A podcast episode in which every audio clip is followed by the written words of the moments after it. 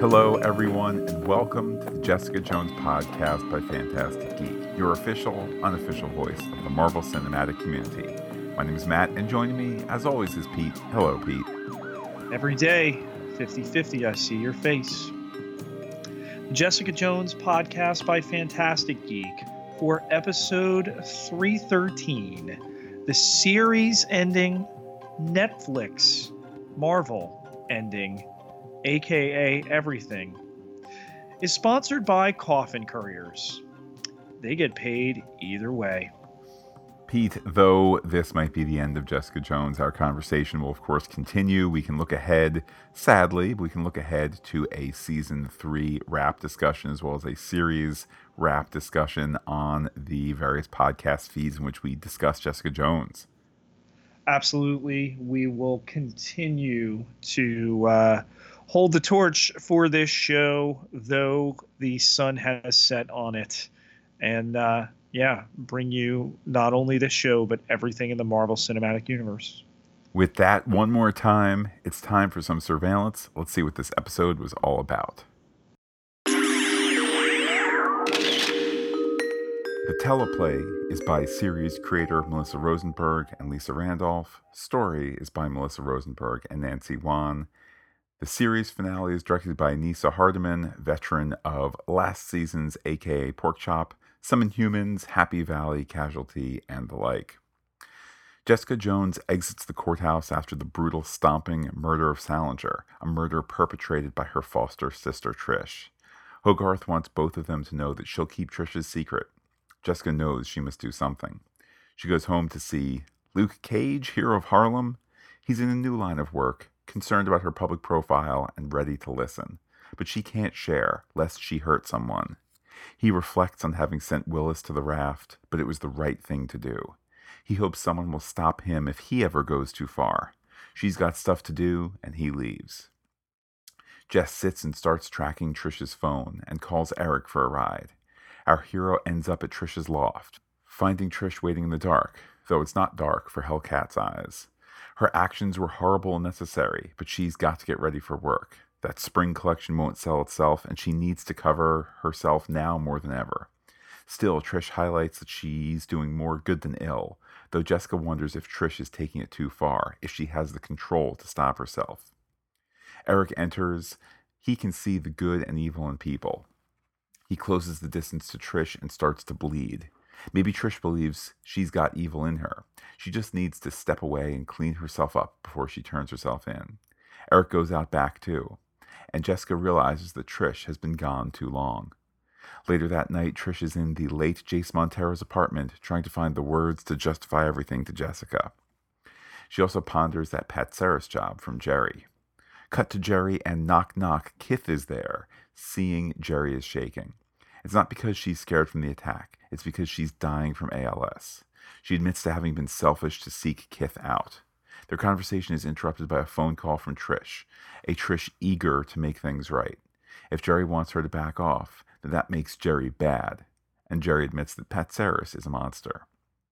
Trish goes to beat the monster, throwing him into living room furniture and making him admit to tax evasion and striking his wife. But it turns out his daughter is home, having called 911. Trish runs out. At Malcolm's apartment, Berry's ordered Thai and steps away while Malcolm opens the door. Knock, knock, it's Zaya for her things. Awkward. She wants closure and walks away, with Malcolm saying he loves her, but sabotage things. Barry returns. Awkward redux. Back at Alias, Malcolm and Jessica are trying to figure out how to corner Trish and end things quietly. They find out about the Pet Saris attack, and Jessica goes to see Jeri. The lawyer admits passing Saris off to Trish, if only to protect herself. To make this right, Jess needs to set a trap and needs Jeri as bait. Jeri's dying after all. It's a chance to atone. Later, Trish is buying pizza and sees on the expositional news network that Jeri knows her ID, but won't name her. However, an arrest is imminent. That night at Jeri's apartment, knock knock, it's not Trish, it's Kith, and this isn't really a good time. Pet Saris has dropped the lawsuit, and she just feels so free. Jeri gets a kiss just as the masked Trish arrives. Jeri pleads to be left alone, just as JJ arrives, throwing Trish to the ceiling. The NYPD is called, and Trish leaps to grab Kith by the neck. It's an exit strategy, one elevated by Jeri's grabbing a gun. Doesn't Trish need a legal exit strategy too? Swap Kith for Jeri, and all this can end. Jeri shoots Jess in the leg, and Trish and Jeri leave. At the abandoned Petzeris building, a passport is being rushed, and the plan is to take Trish to Canada. Their conversation is interrupted by a Trish Walker news alert. It's a video on the Bulletin website, originally posted by Jessica Jones, who IDs the masked vigilante as Trish Walker, aka Patsy. She says attorney Jaren Hogarth is a hostage. At a seedy airstrip, Hogarth and a brunette wigged Trish Walker are let out by the government contractor. The layover in Thailand is scheduled and she can jump from there. His contract is coffins to war zones. She'll have to be in one for 17 hours to Phuket, but it's got oxygen. Time passes and Alias is a buzz from Jessica, Malcolm, and Eric. Search through the Find Patsy hashtags. One says she's headed towards an old airstrip. Jessica's headed there alone. It's almost time for the flight to take off, and Trish gets into the metal coffin. Jeri calls Jessica, but JJ has just arrived. The contractor admits Trish is in a coffin, but which one? A few pounded fists later, and Trish pounces out of hers. Trish smashes the fuse box, and the women fight in near darkness. Will Trish kill Jess in order to fight for justice? The fight spills out to the better lit warehouse area. Did Dorothy beat this self righteousness into Trish? Jessica doesn't have what it takes, but does Trish? Trish is, indeed ready to stab Jessica, but Jess stops the knife, her bare hand run through. Trish is knocked out. The next day, Costa's wrapping up the case with Trish. She doesn't get due process when being handed over to, we presume, the feds and the raft. Murder, trespassing, breaking and entering, and the attempted murder of her sister. Does she understand? She's the bad guy. At Jeri's apartment, Kith comes to say goodbye, and the two women are warm, but Kith has come to say goodbye and thank you. Jeri doesn't want to die alone, but will have to. At Alias Knock Knock, it's Eric bringing first aid supplies and Kung Pao chicken, and a New York bulletin declaring Jessica Jones a hero. He says she deserves the title and wouldn't mind working for or with a hero. She doesn't trust him, though. He'll have to work on things then and walks out, not before they both share smiles. In her bedroom, Jessica's packing a bag, a long camera shot taking us through the apartment we've called home. She walks out, locking the door, handing Malcolm the keys. Don't screw it up. At a local bar, Eric's having a drink, and Costa sidles on up next to him. Their mutual friend wanted them to meet, to help each other. Eric swigs his drink and says the man in the red sweater did something bad. They're off to a good start. At a Manhattan heliport, a very armored truck brings a prisoner out while Jessica Jones watches. It's Trish, being sent off to the raft. Jess wonders what it'll take to make things feel all right. The chopper takes off, leaving New York City. Jessica grabs her bag and starts walking to the train station. She's headed as close as possible to Mexico and buys a one way to El Paso, Texas. For a moment, she sees purple, hearing Kilgrave saying it's right for her to give up. She turns away, not going anywhere, after all, to end the series.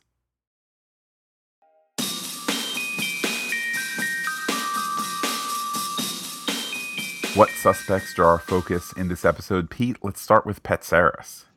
A tax cheat, and certainly not necessarily worthy of being beaten within an inch of his life, but a bad guy nonetheless.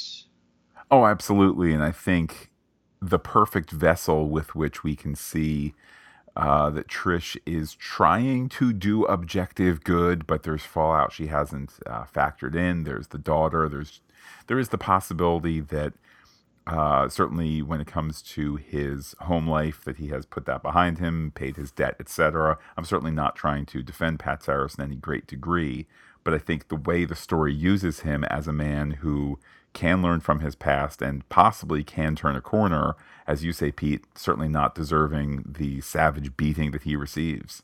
In front of his 12 year old daughter, no less. But uh, Karma, she's a fickle lady. Something that Malcolm learns, having opened his uh, home, his arms, his bedroom door to Berry and uh, Brianna Matthew Brianna. She doesn't want to be called Berry anymore, likely short for strawberry. Uh, bottom line, though, is this certainly a uh, delicious, albeit cringeworthy scene where Zaya returns.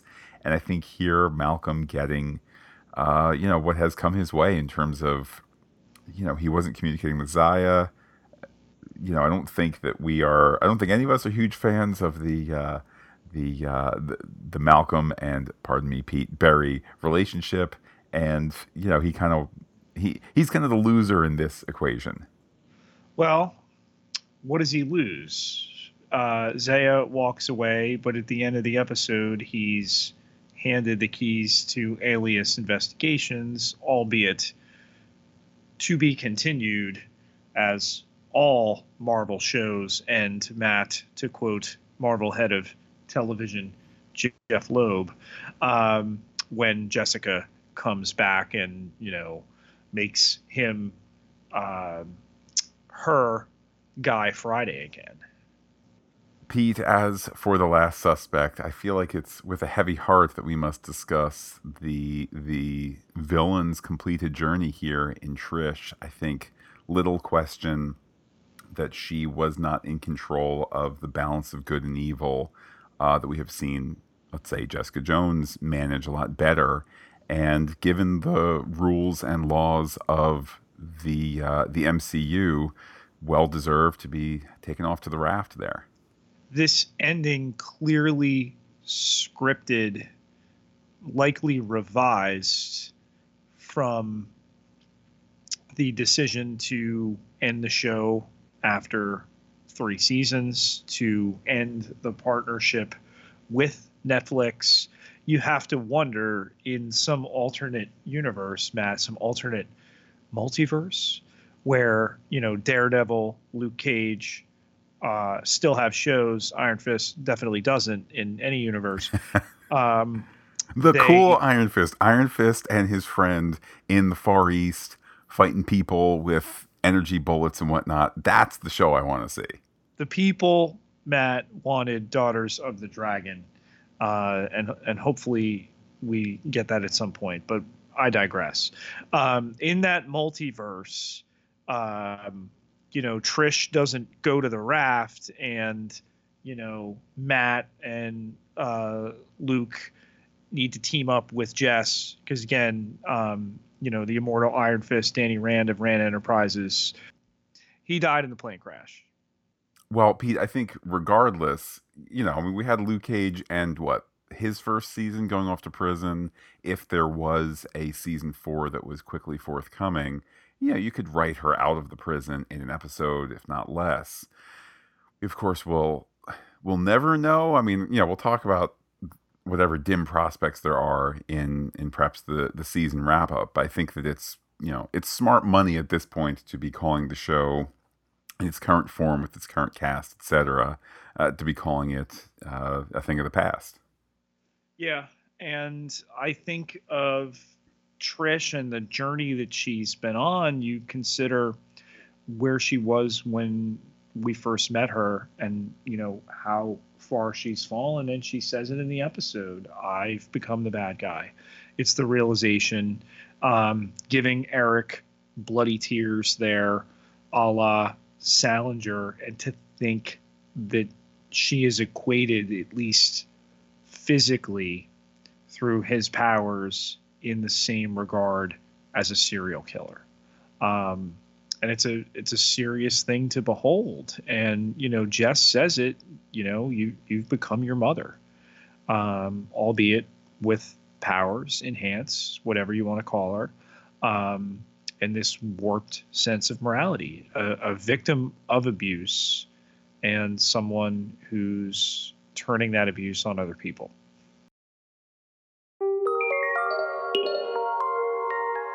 Cryptology, where we uncover hidden messages and larger themes. Pete, little doubt as they were scripting, shooting, editing this episode, this was the end of the line for Marvel Netflix. Such a great uh, nod to have Luke Cage come back in person. To have, uh, perhaps it's not nice to have the character of Kilgrave back, but it's nice to have David Tennant come back uh, through voice work. I think a real opportunity to look back over the the three plus seasons that we've had Jessica Jones. You know, if one includes the the Defenders as a fourth season with the character. I'm a little concerned, particularly given the the strength of the leadership and you know the the pillars of um, Krysten Ritter and Melissa Rosenberg, um, hinging the beginning and end of this episode on two other men. Granted, they're important characters in Jessica's story. Um, and Jessica does make the decision herself at the end. Um, I have to wonder if you could have ended it without Kilgrave. Um, the thing with Luke Cage, and I, I think you're right. Again, I think they wrote it and they revised it knowing, all right, we're shooting this now. We now know we're done. How does it affect what we've written?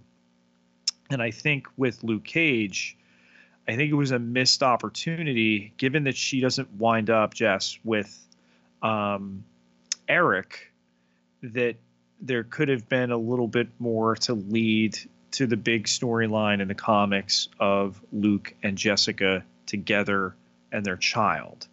Um, I'm kind of surprised they didn't tip it in that direction. You know, we're we're catching up with Luke where he is running Harlem's Paradise. Um, he also makes a remark about his brother. Remember, his brother was still alive. yeah, but sent to the raft, right?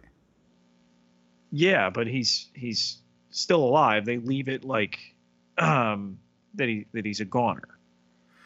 Well, I think regarding regarding Luke Cage's presence, to me, there's a couple of takeaways. First of all, I think that it allows Marvel Netflix to recast the ending of Luke Cage season two ever so slightly. I think the the emotion we got of oh no he's turned bad. I think that's what we were meant to feel then. But now with no uh, filmed story ahead of us, I think it's an opportunity to say no no I'm not going to go too far. And oh if I do, in further adventures you can help bring me back. And I think that's kind of the second takeaway that there are those further adventures. They're just not ordered by anyone. They go on in our heads, in our hearts. Maybe gets filmed down the line someday. Probably not. Maybe it's a comic only. Maybe it's a holodeck representation 50 years from now. I don't know what, but I think that it's just kind of that, you know, hey, if you were left unsettled by how season two ended for Luke Cage, particularly unsettled because now we can't undo the fact that he's turning villain, don't worry, it all works out in the end because the heroes fight for good when it's all said and done, even if we don't get to say and do more. Was a little surprised by a definitive lack of resolution for Jeri. Okay, so Kith leaves her. There's the specter of her dying alone. Again, they were hedging, they could be back. They're not coming back. So Jeri's still sick and not going to get better. It, I want to agree that they were hedging. However, at a certain point, they shouldn't have been hedging uh, because the writing was, was on the wall. Maybe there's more footage shot. You know, I personally would have liked uh, dramatically. I would have liked, you know, maybe Jeri eyes that that cocktail concoction, having us wonder: Does she yeah. take her life today? Will it be a year from now? Does the fact that she looks at it but doesn't act, can I read into it? No, that's resiliency. She won't take her own life. Uh, she'll let nature take its course, as as horrible as that future is. Whatever it is, we can kind of we could have kind of reflected ourselves into the answer. Whereas with this, you know, Jeri doesn't want to die alone, but we'll have to. Okay, unresolved. Malcolm is called a good guy by Brianna uh, Zaya says that he's fooled another one here. Is this who he is? Somebody who's just going to make poor decisions? I think it's who he fights against. I somewhat call into question the decision to make him be this wavering person because I want my clear cut character arcs and say, look, he started out three steps down from normal, then got to normal. Now he's three steps above. I can chart that on my wonderful character graph. Uh, flip side, is it believable, understandable that somebody who has had uh, abuse of excess issues in the past would maybe close the door to drug use, but now is going down an emotional or physical path uh, of excess, which which ostensibly is not a good idea. I think it's believable.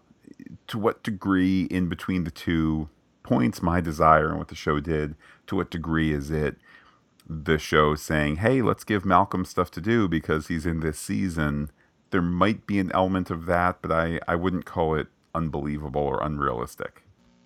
Of all of the Marvel Cinematic Universe TV shows, Matt, this one has mentioned the raft the most. They love the raft in the Jessica Jones writing room.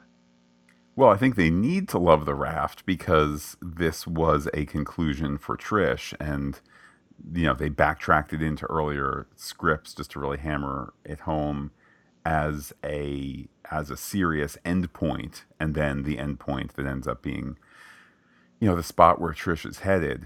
Um, I'm okay with that. Something that I'm even more okay with, Pete. We get a little bit more here with Costa, who is clearly uh, professionally vindicated. We we know uh, that he's kind of personally been vindicated in terms of Costa and his husband having successfully adopted their daughter. So in an episode that in an episode that that brought sadness at the end because we were saying goodbye to these fictional characters, Costa's quote unquote real life, uh, the real life inside this fictional narrative, he had himself a happy ending, unlike basically everybody else. Well, Eric gets to walk by people and get headaches for uh, Costa. Pete now. doesn't get to work for or w- with uh, a hero, both professionally and uh, in snuggle times, which is what he was looking forward to. I mean, listen, that he gets to use his ability to have his head hurt to help a detective. Um, I I don't know. It's a it's a form of heroism, Matt.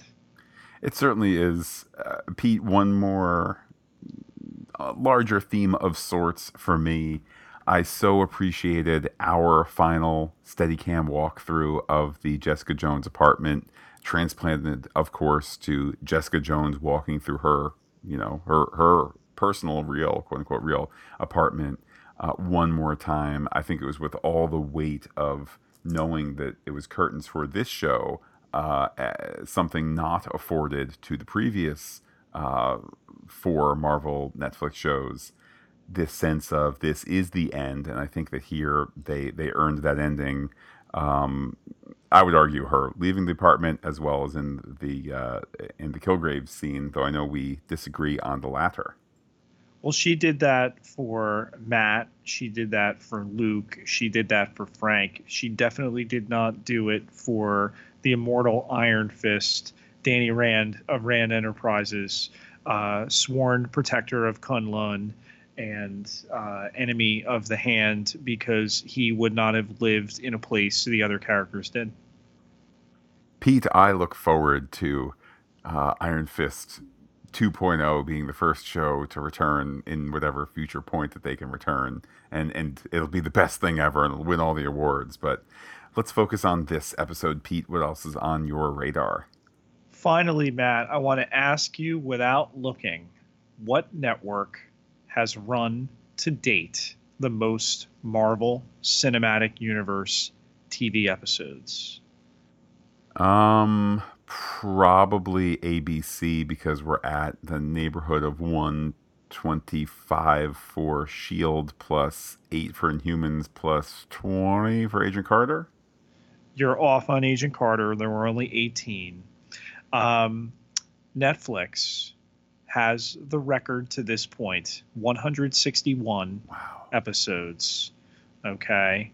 Uh, more than ABC Um, and I can't help but look back at all this content. Was it always hit? It wasn't. I think it was more, far more than it wasn't. Um, but you know this this chapter closing and you know not only are we going to close up uh, jessica jones we're going to close up this entire chapter of uh, marvel cinematic universe tv their biggest section to this point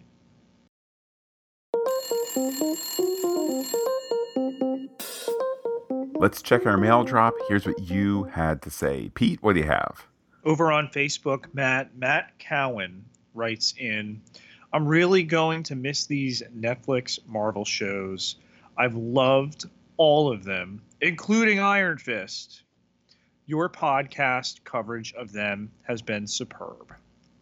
Well, thank you for those kind words and as always, covering this stuff is a labor of love. Uh, I think, particularly this season of Jessica Jones that has been so good, and particularly uh, how we've done it. I think it was a lucky bounce of fate that uh, this season dropped concurrent to Agents of S.H.I.E.L.D., and we'd said, hey, we're going to have to do two JJs a week, not three. I think it just left a little extra room to breathe, to ferment, to reflect on the show. And uh, hopefully, the uh, the proof is in the pudding and again, having done all 161 here and what that's been like to do over four years, you consider, you know, how much TV they had put out. And, you know, of course, we needed to get it all in. Phantastic Geek being the only one who has. And a proud moniker at that. And pete it made possible by those who visit patreon.com slash phantastic geek. Keep us going keep us listener supported keep us sustaining with our back catalog and our future endeavors. Everybody who contributes gets access to exclusive podcast content and there's all sorts of levels from there. So you help us out we help you out. Everybody wins Pete, lots of perks there, but the best one is a freebie. How can people talk to you about this final season of Jessica Jones, about the end of Marvel Netflix, about the other things that we're podcasting Agents of S.H.I.E.L.D., The Mandalorian, Watchmen, God Friended Me, uh, the whole Star Trek universe, etc.? You can find me on Twitter at Pieter, P I E T E R J Ketelaar, K E T E L A A R 10602 followers can't be wrong. And while I'm personally on Twitter as Looking Back Lost, do be in touch with the podcast. Comment on phantasticgeek.com. Check us out on Twitter, Instagram, Gmail, where we are Phantastic Geek as well. But wait, Pete, there's more. Facebook.com slash Phantastic Geek with the PH, all one word, like it today.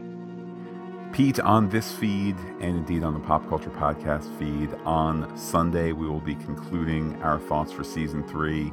Then uh, the following Wednesday after that, the last Wednesday of July, we'll take a look back here on all of Marvel Netflix Jessica Jones, Luke Cage, Iron Fist, Daredevil, Punisher, The Defenders, etc., as we finally say goodbye to Marvel Netflix. But for this episode, Pete, the time has come for me to say adios and give you the final word. I want to look away too.